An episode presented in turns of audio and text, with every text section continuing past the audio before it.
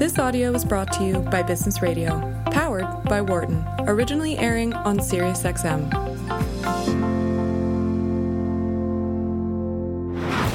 From the campus of the University of Pennsylvania Wharton School. This is Leadership in Action on Business Radio. Welcome to Leadership in Action on SiriusXM's Business Radio, powered by the Wharton School. I'm Mike Useem. I'm with the McNulty Leadership Program and the Center for Leadership at the Wharton School.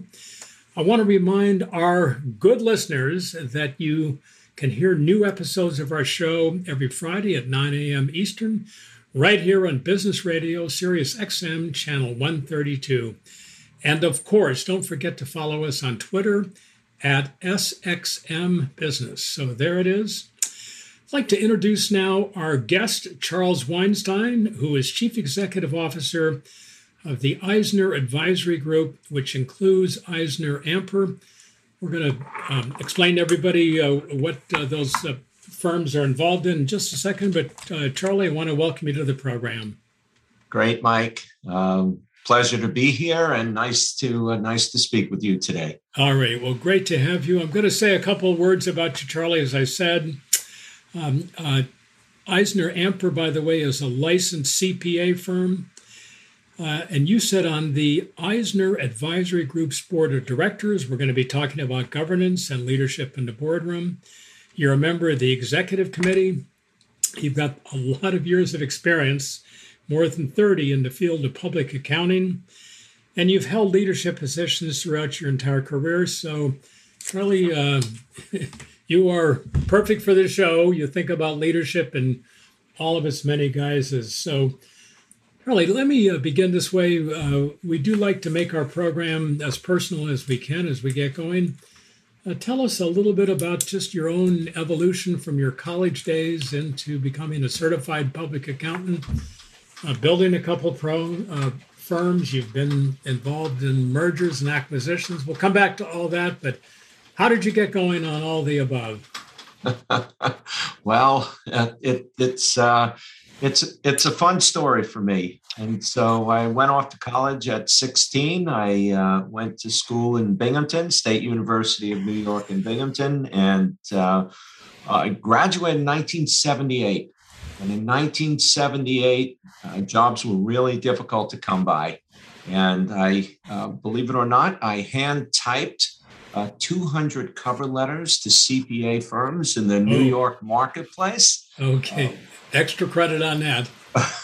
lick stamps and sent them in the mail. And uh, being a little young as I was uh, graduating college and, and really not having any um, background with professional services firms, um, really my sister was the uh, my older sister was the first in our family to go to college and i was uh, right behind her. And so, um, you know, I really didn't have much experience and I couldn't find a job. and so I graduated, oh, it's a long time ago, so maybe it's magna cum laude, uh, but pretty well, a 3839 Q, and impossible to find a job. And when I came home, I kind of figured it out and I got my job through the New York Times. And so I started with a very small accounting firm, just a handful of people stayed there for a year or so, thought the world was a little bigger uh, than that firm, and I wanted to see the world, and uh, joined um, a larger CPA firm called Mann Judd Landau. And I was there for 10 years, and on the verge of becoming a partner, uh, the firm was acquired. And so I went with my heart. I wanted to stay in the middle market, working closely with clients, and I left to go to what was then Richard A. Eisner and Company. And um, I've been at Richard A. Eisner and Company since 1989. It's been 32 years, and um, it's been a whole heck of a lot of fun. What a great run. Uh, Charlie, just out of curiosity, when you were 18, probably a fresh person there at Binghamton, great university, of course, did you anticipate any of what you're doing now back then in, in some form? Could you see the future um, in any respect at that time? Oh gosh, no. I, I I must tell you the things that I've been privileged to do in my career I've been to the White House several times. I've traveled the world. I've been to over 40 countries. I've met the most interesting people. Um, who would ever have thought that a CPA would have the opportunity to do all those things? It's just so far beyond the realm of what I ever thought it could be. Yeah. A great career uh, for young people. So let's connect the dots between the White House and uh, your your. I assume you were an accounting major at Binghamton or something close to it. So here's um, um, it's not a stereotype, but I think it's a, um, just a general description. Uh, serving as a certified public accountant, very technical, very demanding, very exacting, and by the way, as a recipient of good CPA services, really important to get it right. Uh, and our and our uh, CPA person does a great job. Um, but that's a lot of dots from the White House. So tell us how you ended up in the White House. Great, would love to. And uh, your career takes you down a lot of different roads, and and meeting people and and seizing opportunities, um, being in the right place at the right time sometimes creates opportunities for you. And um, through the many years I've, I've given back to the profession, I've been a very active member of the American Institute of Certified Public Accountants and the New York State Society of Certified Public Accountants. And, and I've, I've really uh, spent a lot of time um, developing uh, relationships and, and working into leadership positions in those professional organizations and culminating in serving on the board of the AICPA. And the AICPA very active in, in uh, supporting the profession and business in general. Um, and so I had the opportunity as a board member to attend a, a meeting in the White House uh, with the Council of Economic Advisors, uh, talking a, a, lot about business issues and, and as they relate to both the tax side um, and financial reporting, which which is critical to um, to our our business and society as we know it. Yep, great. Just a throwaway line here. I bet you were in the Roosevelt room in the White House. I was. You've been there, I take it. I have been in the Roosevelt room. I never made it into the Oval Office, but I did have an evening tour of the White House. Everybody says it turns out to be absolutely the case that the halls are narrow. It's not palace like, uh, but obviously quite functional. And one of the most important meeting rooms of all, right across the hall there from the Oval Office, is, of course, the Roosevelt Room. So uh, let me come back to ICPA, the American Institute for Certified Public Accountants. My guess is that's pretty uncompensated work and it's a lot of work. So, in taking a professional responsibility, what animated you to put a lot of time into something that does not bring you any cash at the end of the year? So, your CPA does not have to worry about anything from your service but you've done a lot of it. Why do you do that, Charlie? Uh, everyone will probably tell you the same thing. The more you give, the more you get back. Yeah. And giving back to the profession, I served on the professional, I, I was the chair of the professional liability insurance program. I was the chair of the major firms group. Um, you get to meet so many people and and supporting the profession, supporting colleagues, sharing knowledge, building the CPA profession. That's always been really important to me personally and professionally. It has been a, a you know a, a, a, windfall of building relationships and, and further career opportunities. So it's good for the profession and it's been wonderful for me personally. A colleague of ours wrote a book uh, a year or two ago on how to become more strategic in thought. One of the arguments he makes with a colleague is that if you get out of your office, you get out of your hometown, you get out of your daily professional duties in ways that enlarge your ability to think about those duties, you are more effective in working with the client or, or clients, or to put this more generically, you're going to be more effective in leading uh, a CPA firm and beyond. What do you think? I I would agree with that. I have a, a perspective on this with I, I, which I share with my colleagues in the firm. And as, as CPAs, the work we do is exacting and detailed, as you mentioned. What makes us the most effective is when we're able to look outside the walls of our four uh, the four walls of our office, and we can look through the window and see what's happening in the rest of the world. And, and as we understand what's happening in the rest of the world and disruption and changes, we can combine that with our subject matter expertise. And that's really how we serve our clients best. Yeah. We know what's in the books, what's happening in the world. And you use the phrase that I love all the to say all the time connect the dots. Yep. Yep. Charlie, I'm going to take a 15 second opportunity here to remind our listeners this is Leadership in Action, Business Radio, Sirius XM, Channel 132. I'm your host, Mike Useem. Our guest today is Charles Weinstein, the Chief Executive Officer of Eisner Advisory Group.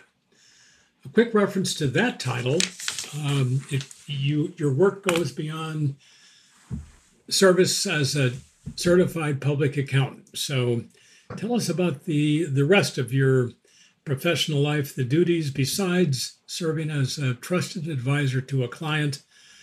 What else does your work currently entail beyond that? As the CEO of our firm, um, I have responsibility for the 2,200 colleagues that work in our firm. Um, making sure that we can provide career opportunities, that, that they enjoy their work, uh, that they grow in their careers. And so um, it boils down to what you do on a day to day basis. Uh, but my focus is really always, we're a people business, and my focus is really always on how can I support our colleagues and, and help them achieve a measure of success. And, and you know inside of inside of that uh, there are just uh, so many things that that i feel responsible for uh, but keeping the culture right at eisner amper is uh, by far the most important thing just dwell on the fact that um, akin to you uh, i like so many of our listeners had a very I had a very technical degree as an undergraduate. I was a physics major. I mentioned that on the air before. And the challenge in coming out at age 21 or 22 with a major that is very demanding, very precise, very exacting, and very individual is to evolve from that, in your case, to the oversight of a firm of 2,200 people.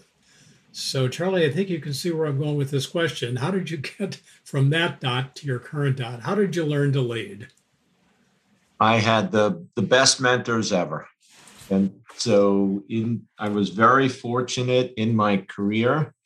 Um, when I did change jobs and and first moved to uh, Richard, what was then Richard A. Eisner and Company in 1989 I had the, the real privilege of working for two icons in the accounting profession Dick Eisner, hmm. obviously, the firm is named after Dick Eisner, and Ted Levine. And Dick and Ted were radically different individuals.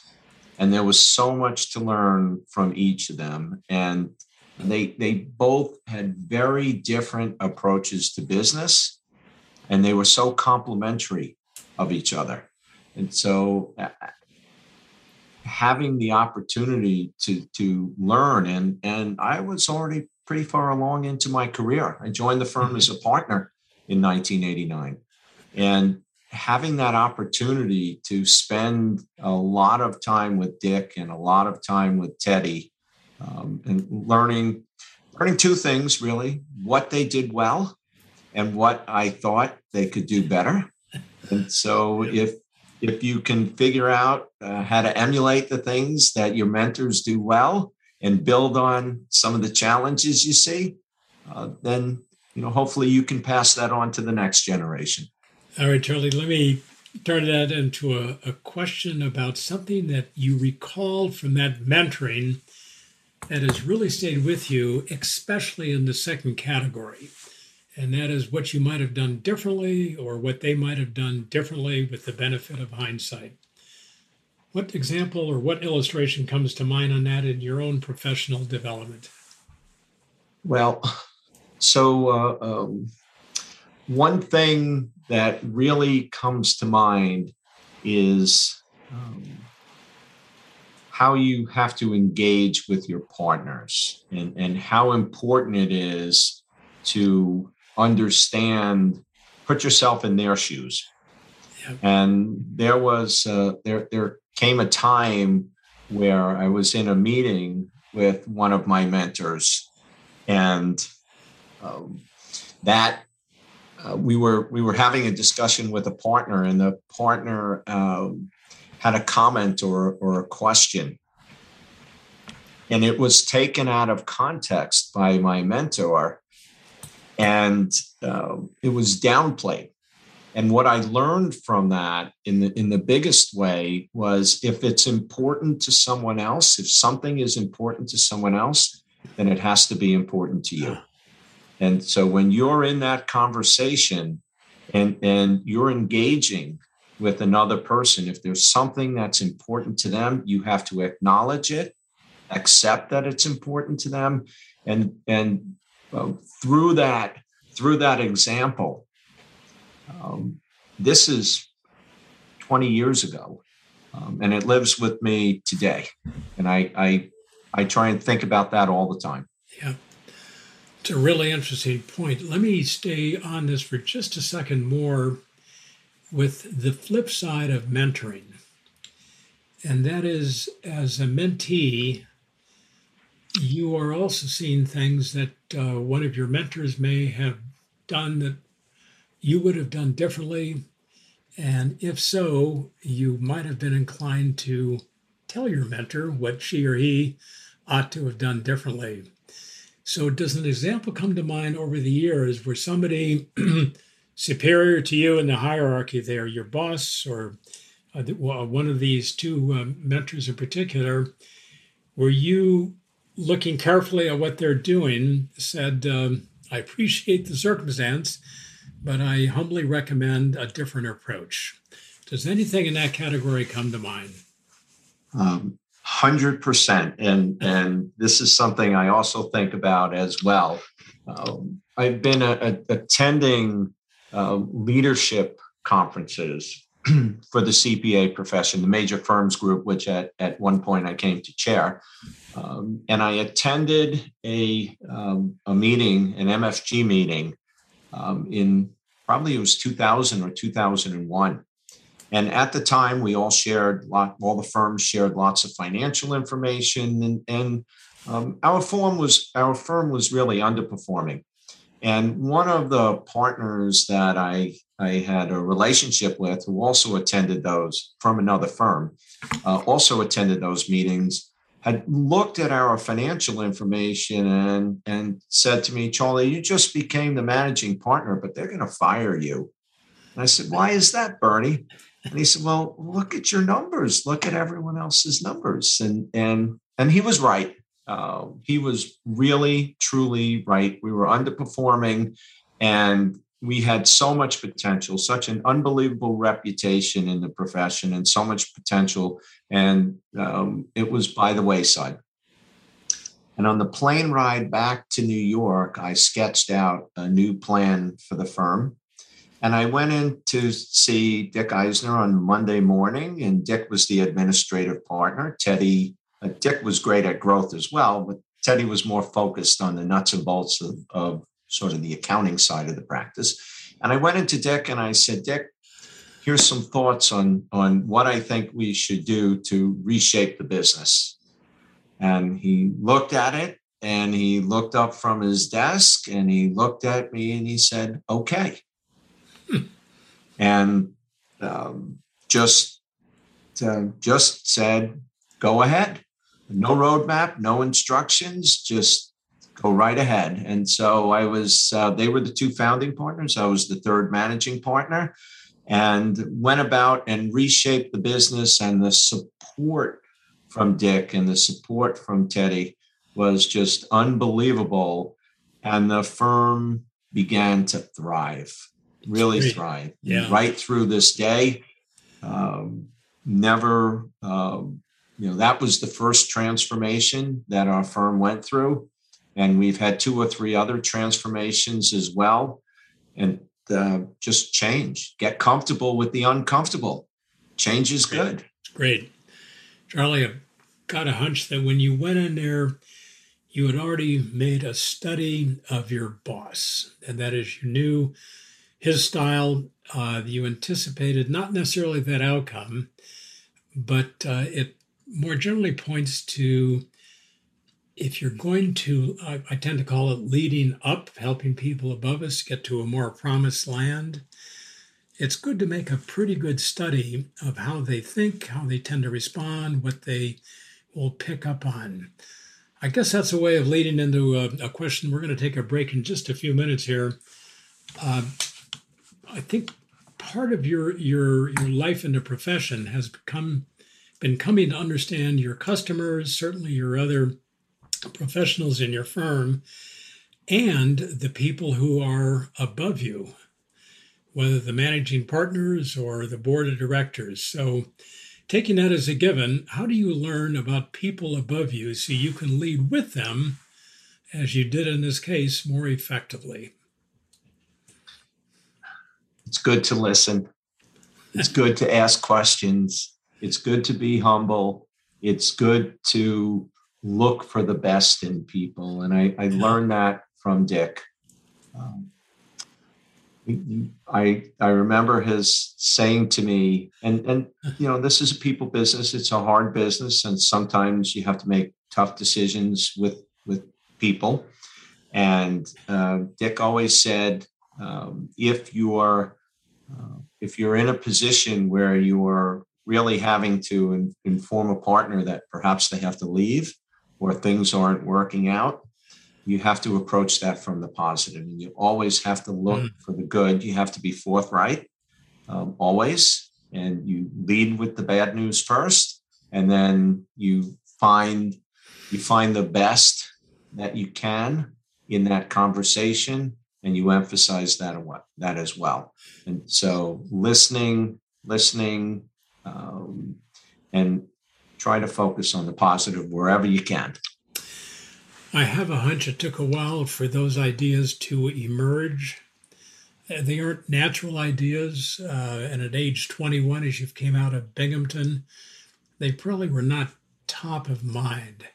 So the act of listening, looking for the positive, well, where did those come from? And I'm assuming, but correct me if I'm wrong, they probably came a little bit later in your career than when you were an undergraduate.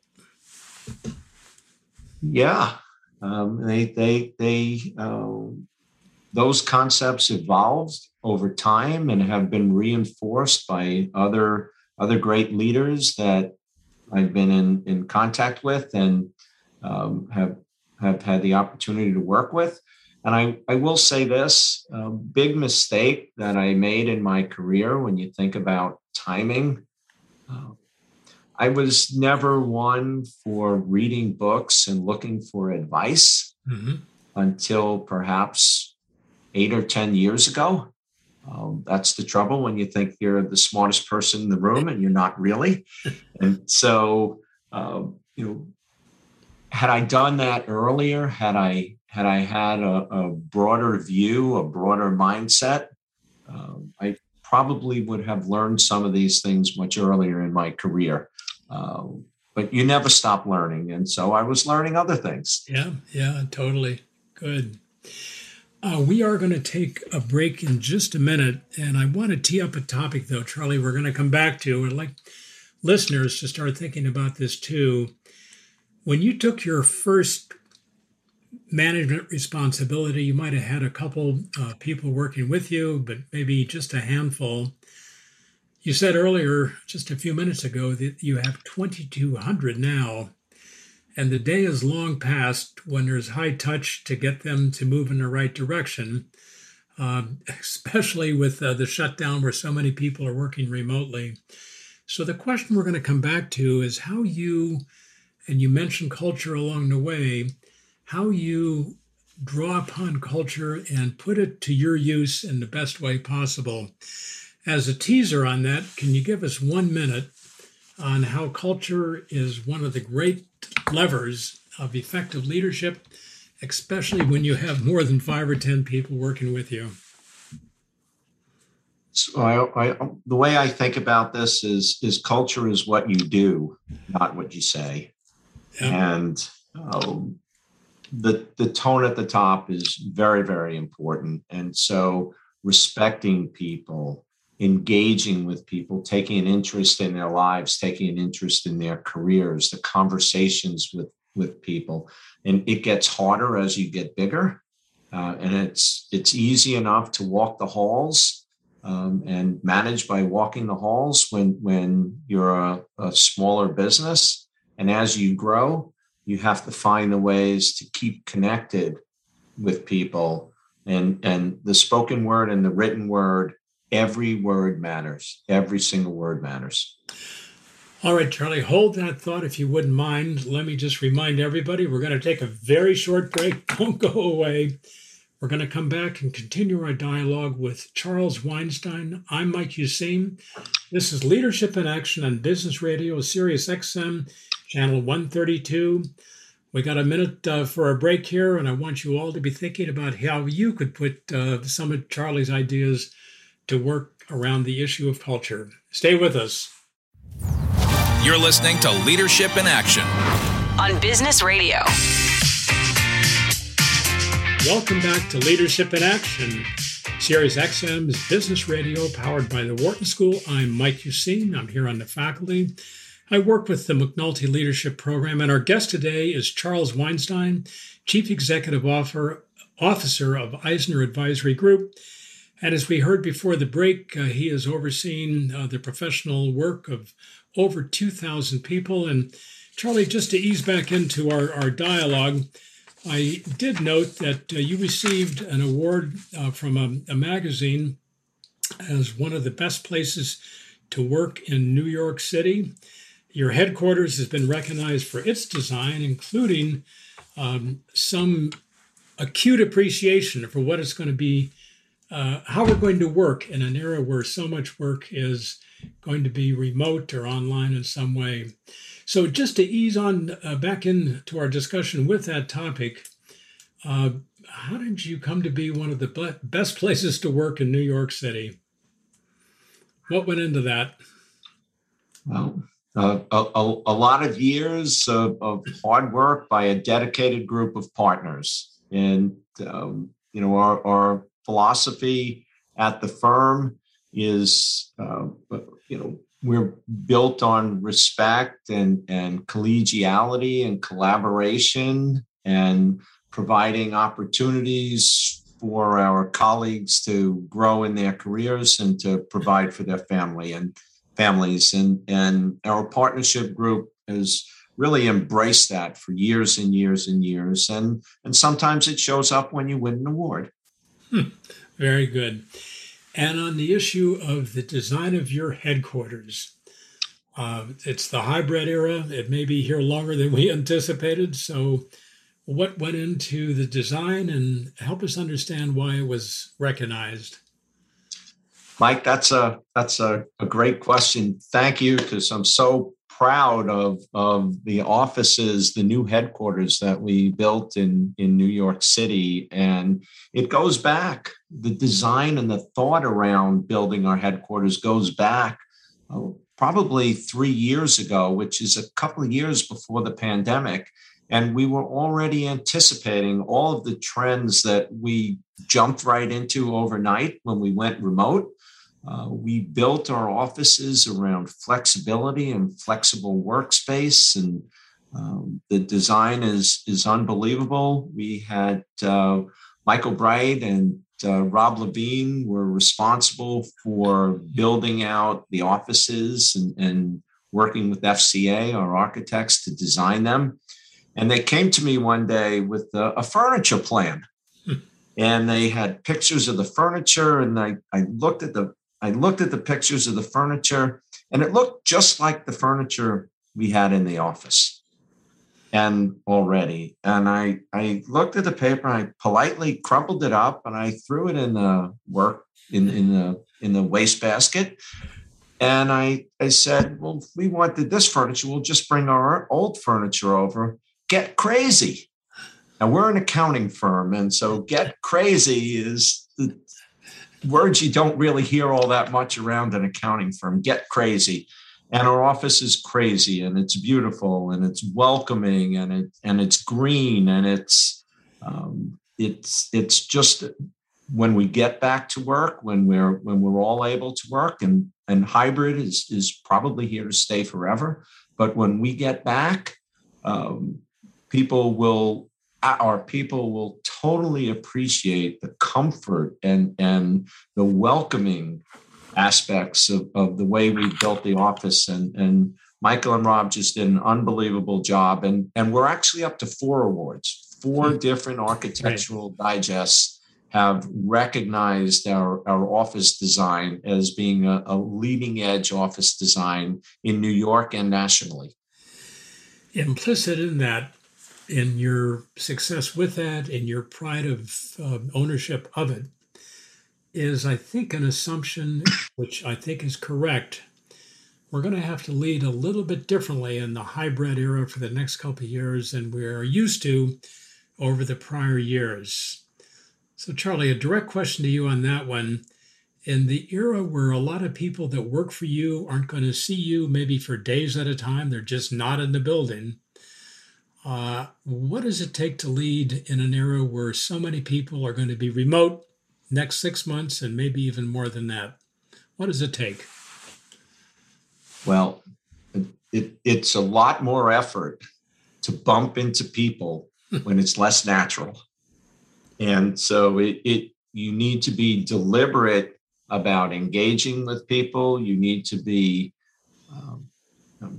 focused on creating opportunities to um, to interact with people, even if it's on a Zoom or online.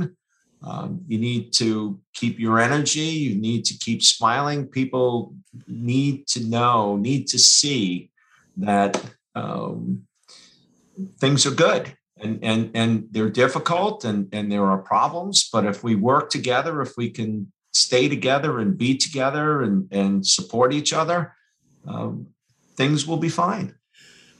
I think it's a great point. Implicit in that is that uh, you got to get a little bit crazy and you got to be smiley, even if we're only in two dimensions. a challenge itself, but it can be achieved. Charlie, let's talk uh, a little bit about the lofty position you, you inhabit now, where so many people are influenced by you, are directed by you, uh, their fate is in your hands.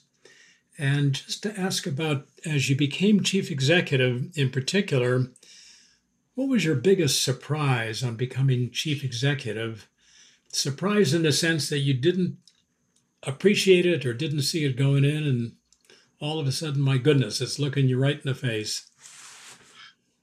As the as the CEO, yes, I've learned over the years that um, actually no one will tell me the truth.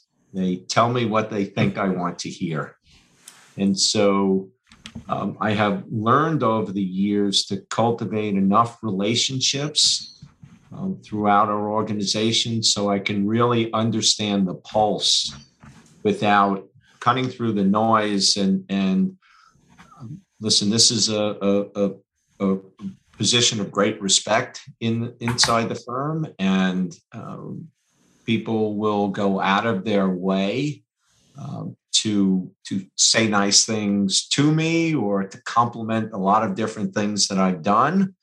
Um, and I understand that I appreciate that and sometimes they're right um, other times, there are things they're dying to say and they just don't come out. And you need to cultivate a way to understand what's happening in your organization so you can lead effectively. A follow on question along the same line, and that is we have perceptions before we do something. I had a lot of perceptions, some right and some wrong, when I walked into the West Wing of the White House. As you became chief executive, what turned out not to be true that you thought was going to be true once you got there? It sounds like a demanding and very stressful job. And what, what I found, and it's been 22 years, I've been in this position as the managing partner or CEO of the firm. I found that um, you can really enjoy it. Hmm. and you can enjoy your work. And yes, we make difficult decisions. And yes, we get to see people's successes. And, and yes, there are days that are up and down. If you keep focused on enjoying what you do and looking for the best, as Dick Eisner taught me, then you can really in, enjoy and cast aside the stress and the difficulty, and, and you can uh, focus on those things that make this job so enjoyable. You know, Charlie, stress is also mitigated by light moments. And uh, I'll give you one of my own that occurred a week or two ago. I'm uh, responsible for a course for mid career managers. It's an executive MBA program, it's the leadership course. I sent uh, the 100 or so students off to run a simulation. Uh, it's it's a high tech age, but it's also a challenge high tech age because of the, in this case, the hybrid course we are running. Uh, I got tapped on the shoulder after about 30 seconds by one of my students says, Mike, we're really eager to do the simulation, except when we open up the web page, it's in the Chinese language. So anyway, that was for me a lighter moment. I can't believe how bad things can go, but boy, they went in a funny way bad. So anyway, back to you. What what what are one or two of the lighter moments, the funnier moments, the more fun moments that you've had over the years? Well, something that really stands out to me, and I'm unsure that anyone else will really relate to this. Um, however, it was a very, very stressful time when I was leaving my firm, which was going to be acquired in, in 1980, 1988, 1989, and joining joining uh, Richard A. Eisner and Company. And I, I, had a call from a friend who was the HR partner at Richard A. Eisner and Company. And, and Rick called me and he I, I, had actually called Rick and said, Rick, I'm not going to stay. Can you introduce me to, to some executive recruiters to help me prepare for a next job? And he said, No, I won't do that. And I said, Why is that? He said, Well, I want you to come up and meet Dick Eisner. And then after you meet Dick, uh, then uh, whatever it is I can do to help you, I'll help you. I said, Great, let's set it up. He said, No, come up now. And I said, okay. And I looked down at my shoes, and of course, they were scuffed and they had a hole in the bottom. And I thought, oh, gosh, I'm going up to meet Dick Eisner, this icon in the accounting profession, and I've got holes in my shoes. And so I said, okay, I can. They were just a few blocks away. I said, I can be there in a half an hour. And he said, great, I'll tell Dick you're coming. And so I went to Johnston and Murphy and I bought a new pair of shoes. And for anyone work shoes in the old days um, were not as comfortable as they are today. And so I walked uptown 11 blocks to Richard A. Eisner and Company's offices and had the worst blood blisters ever on my feet. And I remember just being so uncomfortable in that first interview with Dick. And so just the, my new shoes and uh, all's well that ends well and i guess about 30 seconds into wasn't even an interview i guess about 30 seconds into meeting dick his comment was when can you start and i said dick we've we've hardly met he said well rick told me you're the best thing since sliced bread some some comment like that and so when can you start and that was the whole interview. And I guess it would have been okay if I had holes in my shoes. oh, that's great.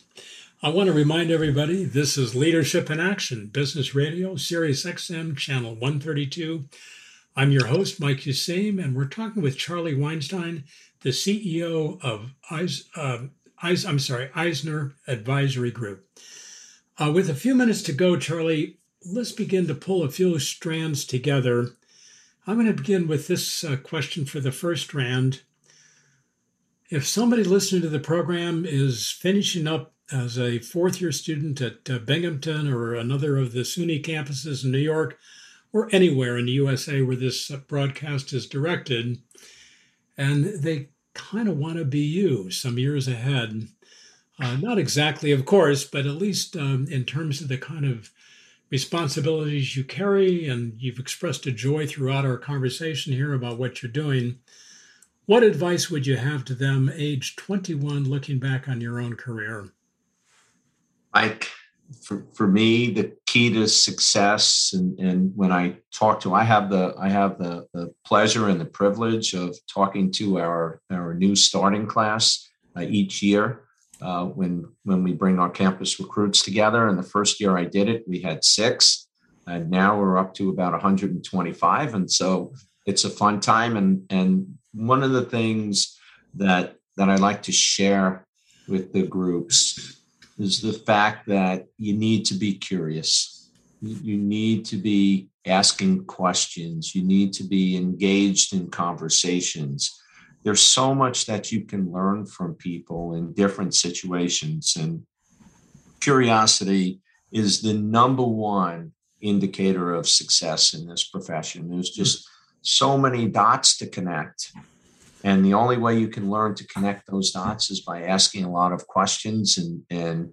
um, learning learning how to apply things from one situation to another and that's going to be connecting the dots, being curious. Those are the two keys to success that I see in this profession. Let me throw a kind of a, a curve at that in the following sense. Some people, I'm sure, are listening now are thinking, I want to do that, but I'm not I'm not outgoing. I just don't feel comfortable asking somebody, especially somebody who's uh, substantially higher up in the hierarchy, what they think. So, what's your advice to the introverts out there that may want to do what you've just said, but have a hard time doing it right now? Get comfortable with the uncomfortable.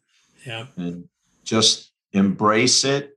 And um, even today, I have a hard time uh, being an extrovert, and I have a hard time um, just being o- open and, and and uh, being comfortable in new situations and and always making sure that I put myself in those positions and learn to learn to um, grow from them. And so, public speaking. How many people are, find it so difficult to do public speaking? And the other day, I did a live TV segment, and I must, it was fun. It was great. It was short. And when I took off my sport coat, I was a sweaty mess. And so it, whatever level you're at, um, there are difficult things and um, embrace them. And, and they're still difficult for me today. And I still try and embrace them. It's great. Super. I'm going to put that in one of my summaries when we come to the wrap up in just a minute. A last topic, though, before we do sum up. You've worked with many boards, one above you, but also in your professional society um, and other outside of the profession as well. What, what's your biggest secret on how to work effectively with a board of trustees or a board of directors or even an advisory board? They don't have a fiduciary responsibility, but they do affect your life. So, how do you get the most out of your experience with a board? the the first key is well you alluded to it before but uh, it comes in two pieces. And so um, the, the first piece is learn the organization understand the organization and that will help you find ways that you can contribute and then study the people. You talked about that a lot and study the people and that will be the key to how you communicate effectively. And so you have to find ways when when you're on a board uh, to be able to participate effectively, and you can do that by listening and learning, and uh, being an being an active active participant. Here's a tactical question regarding what you've just said. I ran into a couple people in sales at Microsoft a couple years ago who said their rule is before they go to a meeting with a prospective customer, they have to know everything there is to know from the web about the people in the room before they come in and shake hands and first get acquainted. So, what's what's again uh, your secret for coming to know the people in the room before you walk into that very room? Try and engage with other people that know them. Mm-hmm. So, if you're if you're fortunate to join a board, uh, somehow you you've had a path to get to that board. And so learn more from the people who know uh, others on the board, learn more from people who know about the organization and what makes it tick. And so do that kind of homework. And, and, and of course, the online tools we have today are, are different from, from many years ago. And, and of course, do your homework, no question. Yep due diligence really helps. Last, very uh, final question here, same topic, but a final question. How do you, how have you found that you personally give the most to a board? What, what does it take to be at the top of the game in contributing to an advisory board and oversight board? What does it take on your part to do that? Push the boundaries. Hmm you have to push the boundaries and where wherever an organization feels a limitation um, i sit on a management team. I i i try and assess the limitations of of our organization all the time and then and and a big job of the board is to try and push those boundaries and and get um, get management to stretch and to um, um, put your confidence behind them. And so uh, just uh, try to push try to push as much as you can within reason to have the leadership um, get a little uncomfortable. Hmm. It's great. Super. Charlie, let's sum up. We're going to bounce back and forth. The people listening are going to feel like they're at a professional tournament, a tennis tournament, looking at the ball go from one court to the other. Let's start in uh, your court. What what is what what is a main point you'd like people to really hang on to from our last 50 minutes together? It's all about relationships, and it it's all about. And I I, I haven't really used the word yet. Uh, maybe I have. It, it's it's all about respect. And um, you you will the more you give to other people, uh, the more you get back. Mm-hmm. Great. All right, balls over to my court here.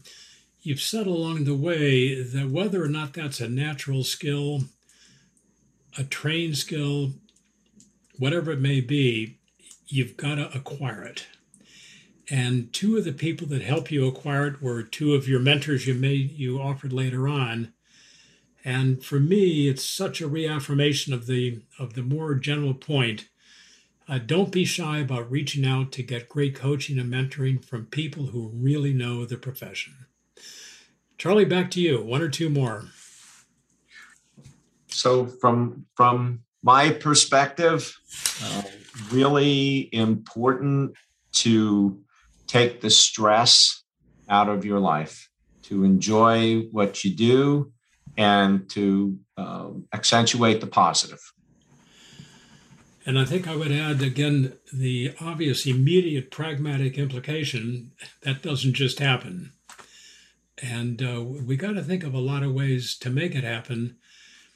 Implicitly, from what you said and from what I've seen elsewhere, I think what takes a lot of that stress away is simply reminding yourself at the end of the day, or especially maybe at the start of the day, that what you're doing is having an impact. And it's got to get done, and you've been selected to make it happen. And let's make the most of it. Charlie, we got uh, time for about a 15 second final point. I'll throw it to you, then I've got a final wrap up. So, one final point you'd like people to hang on to? build relationships. Just go ahead and build relationships. And uh, someday I'm going to write a book on how to connect the dots. And I've been thinking about it for so long.